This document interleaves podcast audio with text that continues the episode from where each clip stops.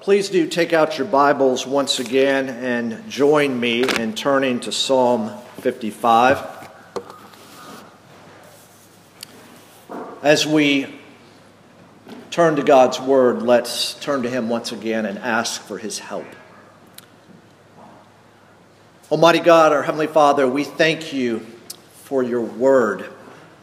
We thank you specifically today for Psalm 55, and we pray and ask, Father, that you would open your word to our hearts and open our hearts to your word, that we would know what we are to believe about you and what you ask your people to believe, what you ask your people to do. Oh, Father, be pleased now to strengthen the faith of your gathered people. For we pray in Jesus' name. Amen. So, we are now in the second week of this summer's um, uh, edition of our Psalm series, Seeing All of Life as Worship through the Psalms. As I mentioned last week, last week, yeah, last summer we, we were five weeks into the Psalms. Uh, this summer it looks like somewhere between 10 and 12 weeks. I want to just mention for a few moments some general comments about the Psalms as we make our way to Psalm 55. Um, the Psalms, uh, here in the middle of the Bible, um, should be really in the middle uh, of our life, both corporately and, and individually, uh, occupying an important place in, in worship here on the Lord's Day and, and worship in, in all of life. There are 150 Psalms uh, divided into five books. And these Psalms when you, you go to them, you know at once they are familiar. Psalm 100, Psalm 23, but also unfamiliar. Uh, one day we'll get to Psalm 88, and it ends with words to the effect Darkness is my closest friend. Unfamiliar. In fact, I would say that some of us probably, even though we may have read all the Psalms, we haven't thought about them in any degree of depth. The Psalms were brought together over a period of 12 centuries, from about 15th century to 3rd century BC. Then and now, they were a hymn and prayer book for the church.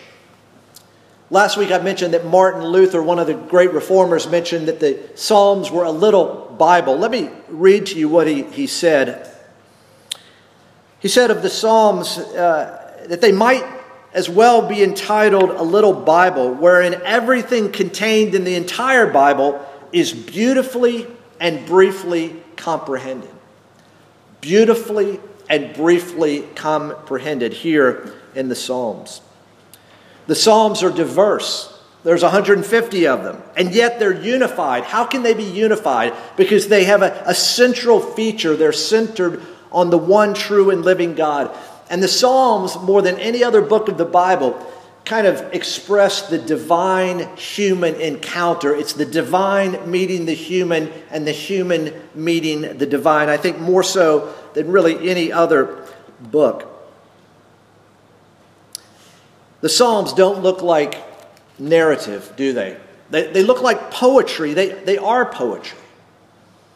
And it's dangerous to read a poem fast.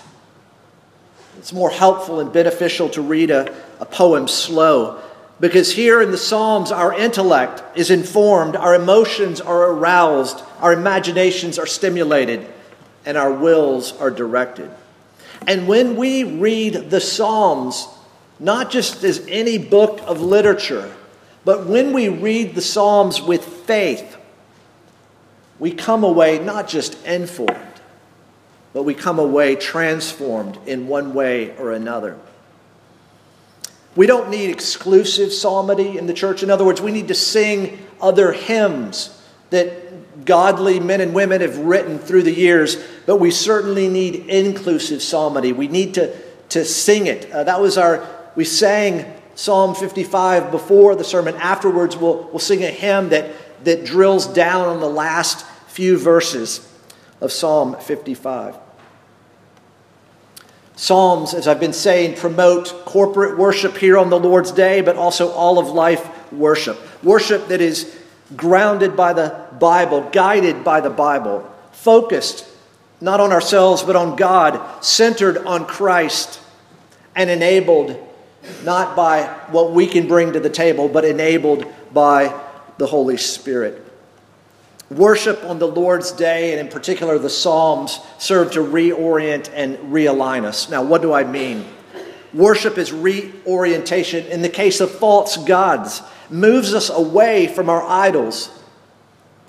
And we all have idols. They're not necessarily stone idols and wooden idols, but as Calvin said, the heart is a perpetual factory of idols idols of the heart, and they, they reorient us away from those idols and to God. And they also not only reorient us, but realign us.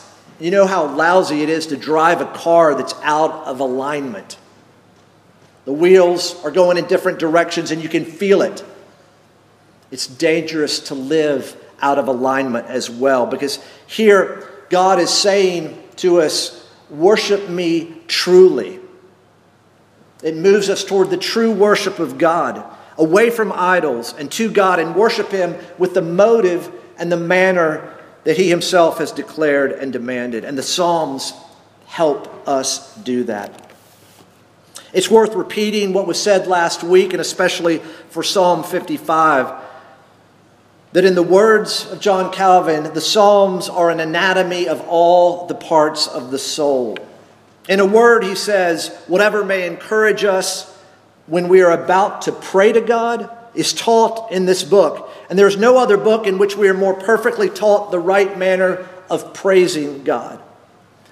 So, the Psalms, you see, are a great help to us in both prayer, that is, asking God, but also praise, in giving God what he deserves.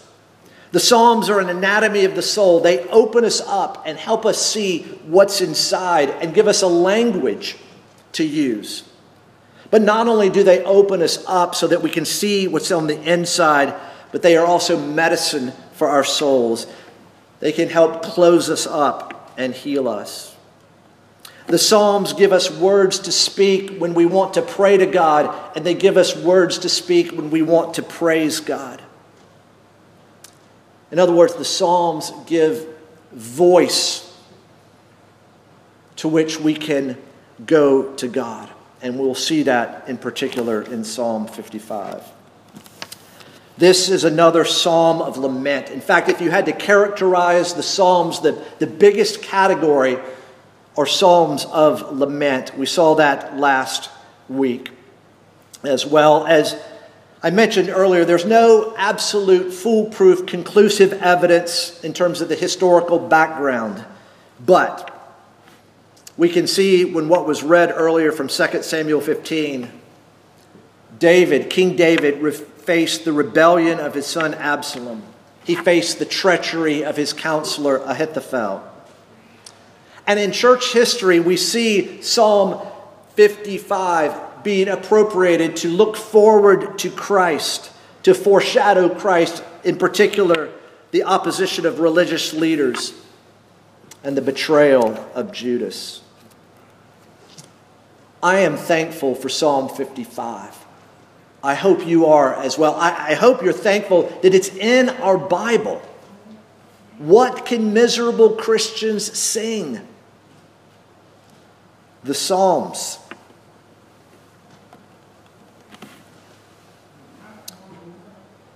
When you're in trouble, and I, I would venture to guess you're either in trouble now, you're coming out of trouble, or you're going into trouble.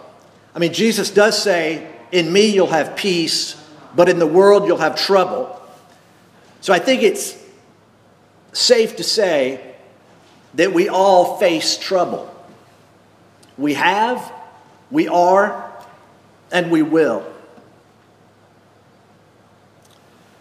So I want to ask this. When you're in trouble, when you're in distress and you're under duress, what do you do? Where do you go? When you're in distress and under duress, what do you do? Where do you go? Well, by God's grace, over the next few minutes, we'll see that Psalm 55 will help us learn what to do and where to go. Join with me now as I read Psalm 55, including the title. To the choir master with stringed instruments, a maskil of David. Give ear to my prayer, O God, and hide not yourself from my plea for mercy. Attend to me and answer me. I am restless in my complaint, and I moan. Because of the noise of the enemy, because of the oppression of the wicked, for they drop trouble upon me, and in anger they bear a grudge against me. My heart is in anguish within me. The terrors of death have fallen upon me. Fear and trembling come upon me, and horror overwhelms me. And I say, Oh, that I had wings like a dove, I would fly away and be at rest. Yes, I would wander far away. I would lodge in the wilderness. I would hurry to find a shelter from the raging wind and tempest. Destroy, O Lord, divide their tongues, for I see violence and strife in the city. Day and night they go around it on its walls, and iniquity and trouble are within it. Ruin is in its midst. Oppression and fraud do not depart from its marketplace. For it is not an enemy who taunts me, then I could bear it. It is not an adversary who deals insolently with me, then I could hide from him but it is you, a man, my equal, my companion, my familiar friend. We used to take sweet counsel together. Within God's house, we walked in the throng. Let death steal over them. Let them go down to Sheol alive, for evil is in their dwelling place and in their heart. But I call to God, and the Lord will save me. Evening and morning and at noon I utter my complaint and moan, and he hears my voice. He redeems my soul in safety from the battle that I wage, for many are arrayed against me. God will give ear and humble them, he who is enthroned from of old, because they do not change and do not fear God. My companion stretched out his hand against his friends. He violated his covenant. His speech was smooth as butter yet war was in his heart. His words were softer than oil, yet they were drawn swords. Cast your burden on the Lord, and he will sustain you. He will never permit the righteous to be moved. But you, O God, will cast them down into the pit of destruction. Men of blood and treachery shall not live out half their days. But I will trust in you. It's been observed that, that its structure is unusually complex. I mean, for example, his complaint is found in three different sections.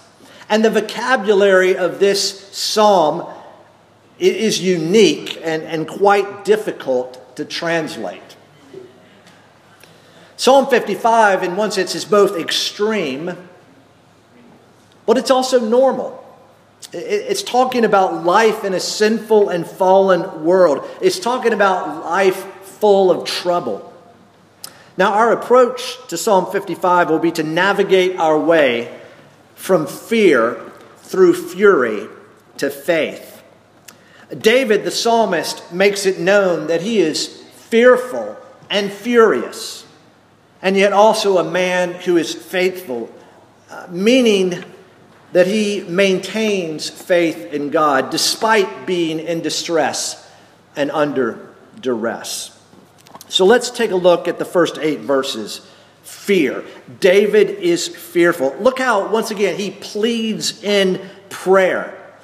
Um, it, it's in the first person and the second person. He's praying to God God, give ear to my prayer and hide not yourself from, from my plea for mercy. And notice, he even says in the middle of verse 3, my complaint. My complaint. Um, we know that we probably shouldn't complain, right? And when we're on the receiving end of a complaint, it's not much fun, is it? But here in Scripture, you see David saying, I'm bringing my complaint to you, God. Evidently, God wants his people within the right bounds and guidelines to, to complain. You see, David is appealing to God's self consistency. Don't hide yourself, God. D- don't do that. And he's appealing to his mercy. My plea for mercy. That's what I want, God. I want mercy. It's interesting in our study um, through the book um, Gentle and Lowly, the author draws attention to the fact that only one time it describes God being rich, rich in mercy. Rich in mercy. And on that basis of that, David is pleading in prayer. Look at the outward circumstances He's under duress. Uh, note the language. Just look at verse 3. The enemy is noise. Uh, the, the wicked oppress him. They're dropping trouble upon me. Uh, it's not raindrops that are falling on his head, it's trouble that's falling upon him. And they are bearing a grudge against him in anger. He is under duress. There is pressure from the outside on him.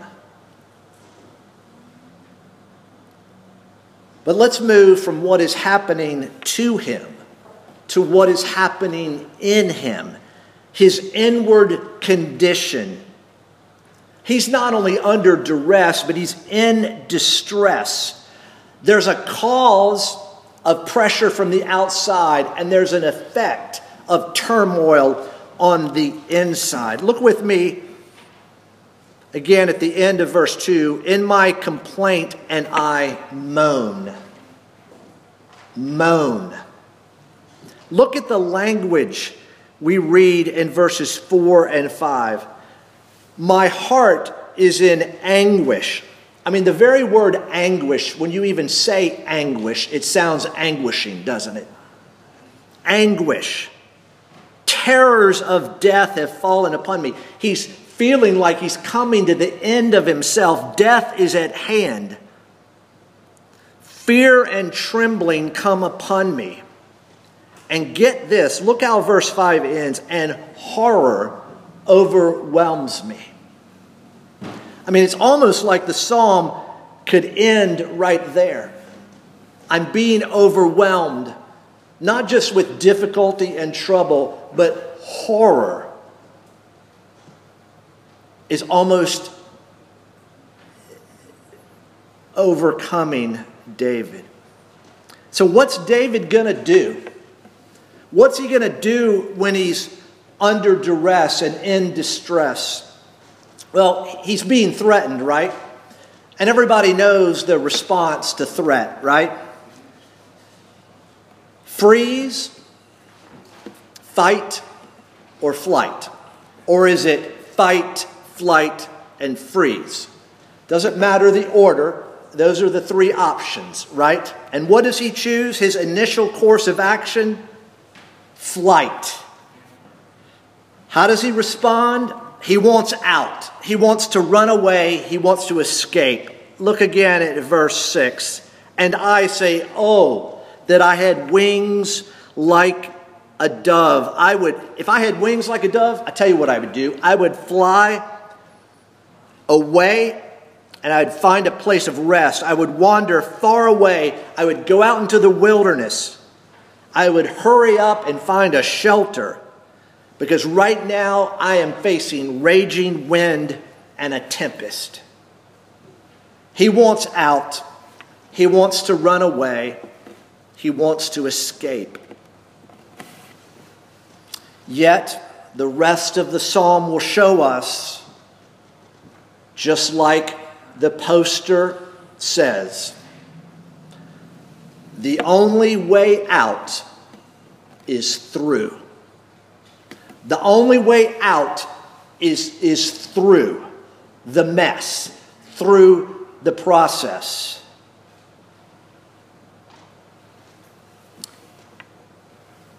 So imagine you're writing a poem describing how you're doing right now in the midst of trouble, in the midst of turmoil, under duress and in distress. What do you want to do? Where do you want to go? David, and we believe he's king at this moment, he's in the city. David wants out. He wants flight. He wants escape. When trouble comes, what do you want to do? Where do you want to go? You see, we will see here in Psalm 55 that not only is David fearful, but he's also furious. From verses 9 through 15, we see fury. Notice his request in this prayer. And notice the bookends at the beginning of 9 and at the end in verse 15. He says, Destroy, O Lord. Destroy. And look at verse 15. Let death steal over them. He is furious at the troublemakers. Destroy them. Let death approach and, and get them. You see, not only is David pleading for mercy in this psalm, he, he's pleading for judgment. Divide their tongues. It's an allusion back to the Tower of Babel in Genesis 11, where God saw that man was attempting to build the tower and basically make a name for himself. And what did God do? He divided their tongues, separated them by language. They would therefore not being, be able to be unified in opposition. David is saying a similar thing divide their tongues, don't enable them to support them in this evil enterprise. Frustrate the counsel of Ahithophel, we would see later in 2 Samuel. David is facing a public crisis. Uh, notice the language in verses 9 through 11. There's violence, strife, iniquity, trouble, ruin, oppression, fraud. It's, it's described geographically. He's in the city, and you'll notice an even movement from the walls of the city to the marketplace. It's a poetic way of saying there's a public crisis everywhere on the city walls, in the city streets, in the marketplace of the city. But not only is it geographical, but it's chronological. Look at verse 10. Day and night they go around it on its walls, and iniquity and trouble are within it. David is saying not only is this crisis this public crisis, this public difficulty, it's, it's everywhere, but it's all the time, day and night. So David is furious. There, there is a public concern that he has, but also he's going to move now into sharing his personal trials. Because more significantly, than this public crisis, David is facing a private and personal crisis. Verse 12 For it is not an enemy who taunts me. That would be Psalm 52, Doeg the Edomite. Then I could bear it. It's not an adversary who deals insolently with me. Kind of maybe Psalm 54, kind of his own tribesmen who showed themselves in opposition. But no, betrayal by an intimate and trusted friend. Look at the progression. Verse 13 But it is you, a man, my equal, my companion, my familiar friend. He, he goes on to, to describe that we used to take sweet counsel together. Within God's house, we walked in the throne. Friends have turned into enemies. He's being betrayed by a friend.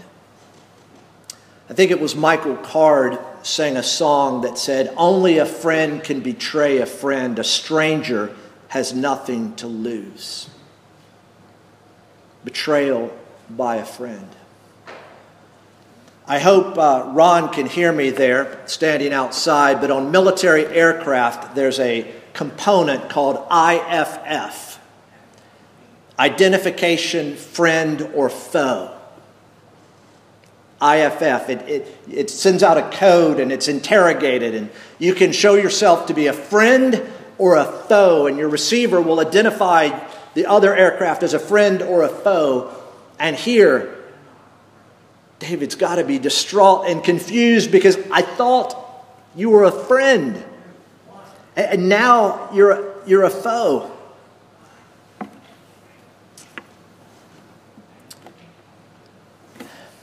We read the Psalms in view of the completed scriptures. We view the Psalms through the lens of Christ.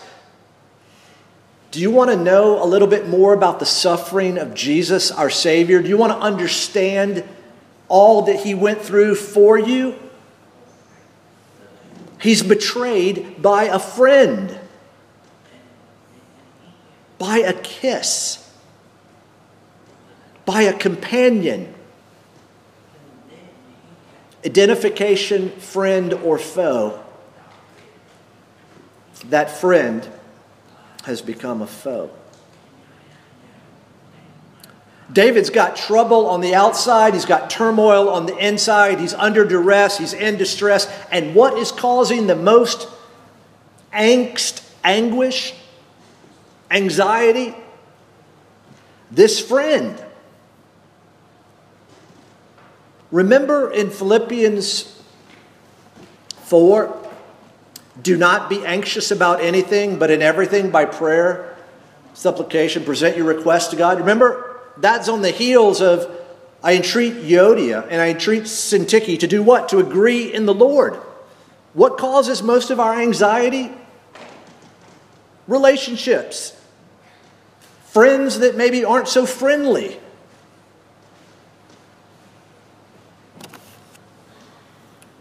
When you run into this, what do you do? Where do you go? Do you freeze? Do you take flight?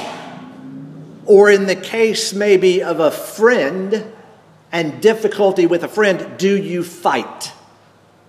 I entreat Euodia and I entreat Syntyche to agree in the Lord. Well, there's more to this psalm, thankfully, than fear and fury. There's also faith. It was there from the beginning behind the scenes, but now it will come onto the center stage. Faith, verses 16 through 23. You see, David is faithful. Not that he is perfect, not that he is he is unwaveringly doing the right thing, but no, there is faith in him. He, he, he is faithful. He that is maintains faith.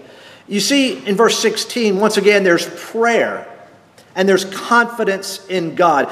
Verse 16, the turning point of the psalm. But I call to God, and the Lord will save me. Confidence. In his complaint, he calls on God. You see, he doesn't opt out, he opts in. And in driving David to prayer, the enemy has overreached. The enemy has overextended himself. You see, the enemy would be victorious if David opted out. The enemy can't be victorious because David is opting in. He is driven to prayer. And, and look what kind of prayer it is. Verse 17 Evening and morning and noon I utter my complaint and moan, and he hears my voice. Friends, let's just stop there. we have a God who can handle our complaints and our moans. Is that not great news? Is that not just a reminder that we don't have to get our act together to go to God, but we can bring to Him our troubles, our heartaches, our anxiety, our angst, our moaning? You know, sometimes life is so hard, all we can do is moan. And we can bring that to the Lord. All day prayer. You know, we say morning, noon, and night, but an Israelite would say evening, morning, and noon. It reminds us of Daniel, right? Who prayed set times a day, no matter what. You see, there is ceaseless opposition day and night. And what does that require? Ceaseless prayer. Notice David's assurance that God will answer him and deliver him. Verse 16 The Lord will save me. You see, military aircraft not only have IFF, identification, friend or foe, they also have countermeasures. They have flares, they have jamming systems to thwart the efforts of the enemy. And what is the countermeasure that you and I have? What is the countermeasure in the difficulty of life that we are given? Prayer. Prayer. Prayer is our countermeasure. Notice in verses 20 through 21, uh, David can't shake it. It's personal again. You see, this is the heartache of David. God will give ear and humble them he goes on in verse 20 My companion stretched out his hand against his friends. He violated his covenant. His speech was smooth as butter, yet war was in his heart. His words were softer than oil, yet they were drawn swords. He still can't get over the fact that his friend has deceived him and betrayed him. Butter and oil butter and oil. Uh, these are poetic descriptions of hypocrisy and deceit. There's no integrity with the friend. You see, the inner didn't match the outer. And it broke David's heart. There's a call to everyone there's a public call to everyone in verse 22. David the king says this Cast your burden on the Lord, and he will sustain you. He will never permit the righteous to be moved. Cast. It's not like casting a fishing line. No, it's, it's more like throwing. It's vigorous action. He will sustain you. That word sustain is important. He won't remove it, he, he won't bear it for you. No, here he says he will give you strength to endure it. Most of us, me, I want it to be taken away, or I want to give it all to the Lord. And in many cases, we do give it all to the Lord. But here, He's going to sustain us. He's going to sustain, give the strength to endure, not remove it, not carry it. Peter picks up on this in 1 Peter 5. Humble yourselves under God's mighty hand that he might exalt you at the proper time, casting all your anxieties on him because he cares for you. Peter doesn't say what the Lord's going to do. He's going to remove the anxieties. Is he going to carry them? Cast them on him because he cares for you. He, he will sustain you, he will strengthen you, he will enable you to endure. So, David, as king, calls out to everyone cast your burden on the Lord but he also has a call to himself, personal and private. Verse 23 But you, O God, will cast them down into the pit of destruction. Men of blood and treachery shall not live out half their days. He's once again being confident in the judgment of the wicked, that God sooner or later will make everything right. He says, That's what they do. But as for me, as for me, I will trust in you. You see, David makes a clear choice. He doesn't run away, he runs to God and he rests in him. The resolution at the end is not due to the removal of trouble, of anguish, of suffering, but the consequence of surrendering cares to God and dwelling that God will save, God will act justly. See, David knows that God will not leave a righteous person in a fallen position forever, but will vindicate them at the end. If there's one thing that's clear in Scripture, is the day is coming when all the wrongs will be dealt with and all the rights, as it were, will be rewarded. The day is coming. You know, we, we, we want that as human beings, right? We want justice, right? We also want mercy. Justice and mercy are coming. We see that at the cross. We have the assurance that it awaits as well. You see, God will judge the wicked no matter what, David says, but God also will save those who trust him no matter what. Ligon Duncan, the chancellor of Reformed Theological Seminary, in a short post called The Fight of Faith to Trust God No Matter What, writes this It is to take nothing away from the rest of the imperatives of the New Testament to say that the great fight of the Christian life is to trust God to trust his promises, to trust his providence, to trust his goodness and love, to trust his presence and plan, to trust the wisdom of his commands, to trust him. How does David end this? But I will trust in you. That's the fight of faith. Freeze, flight, fight faith to trust God no matter what.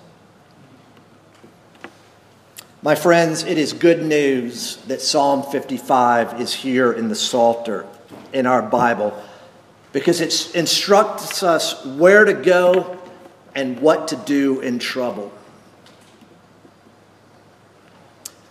We are reading, praying, and singing Psalm 55 through the lens of the New Testament. The church father Augustine said, The church of Christ in every age is the choir singing the psalm with Jesus as our head, as our lead singer.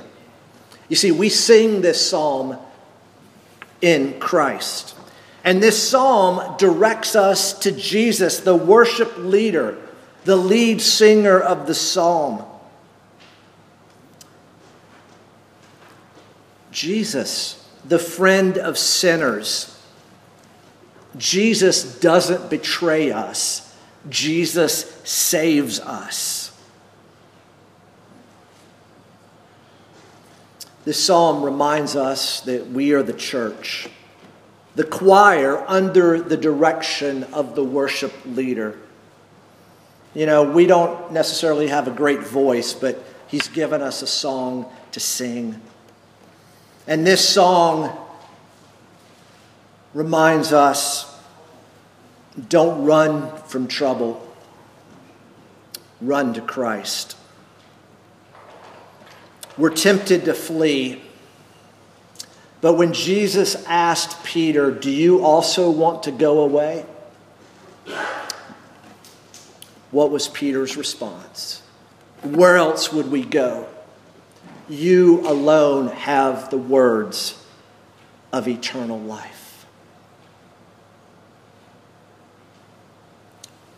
Where, what are we to do? And where are we to go? Are we to freeze and do nothing? Are we to fly, to take flight and run away? Are we to fight? Are we to pummel our enemies, our opposition? Or are we to trust God, believe God, run to Christ, find rest in Him? Let's pray. Heavenly Father, we thank you for Psalm 55. We thank you that you ensured that these words would be written and preserved for our benefit thousands of years later. Father, we thank you that in the midst of duress from the outside, in the midst of distress from the inside, in the midst of difficulty and stress and trouble, you invite us to pour out our hearts to you. Oh, Father, help us more and more to have confidence that we can come to you, that you will listen to us, and that in your time, for your purposes, you will act so that our faith is strengthened and that one day we will be ushered into life eternal, into your very presence.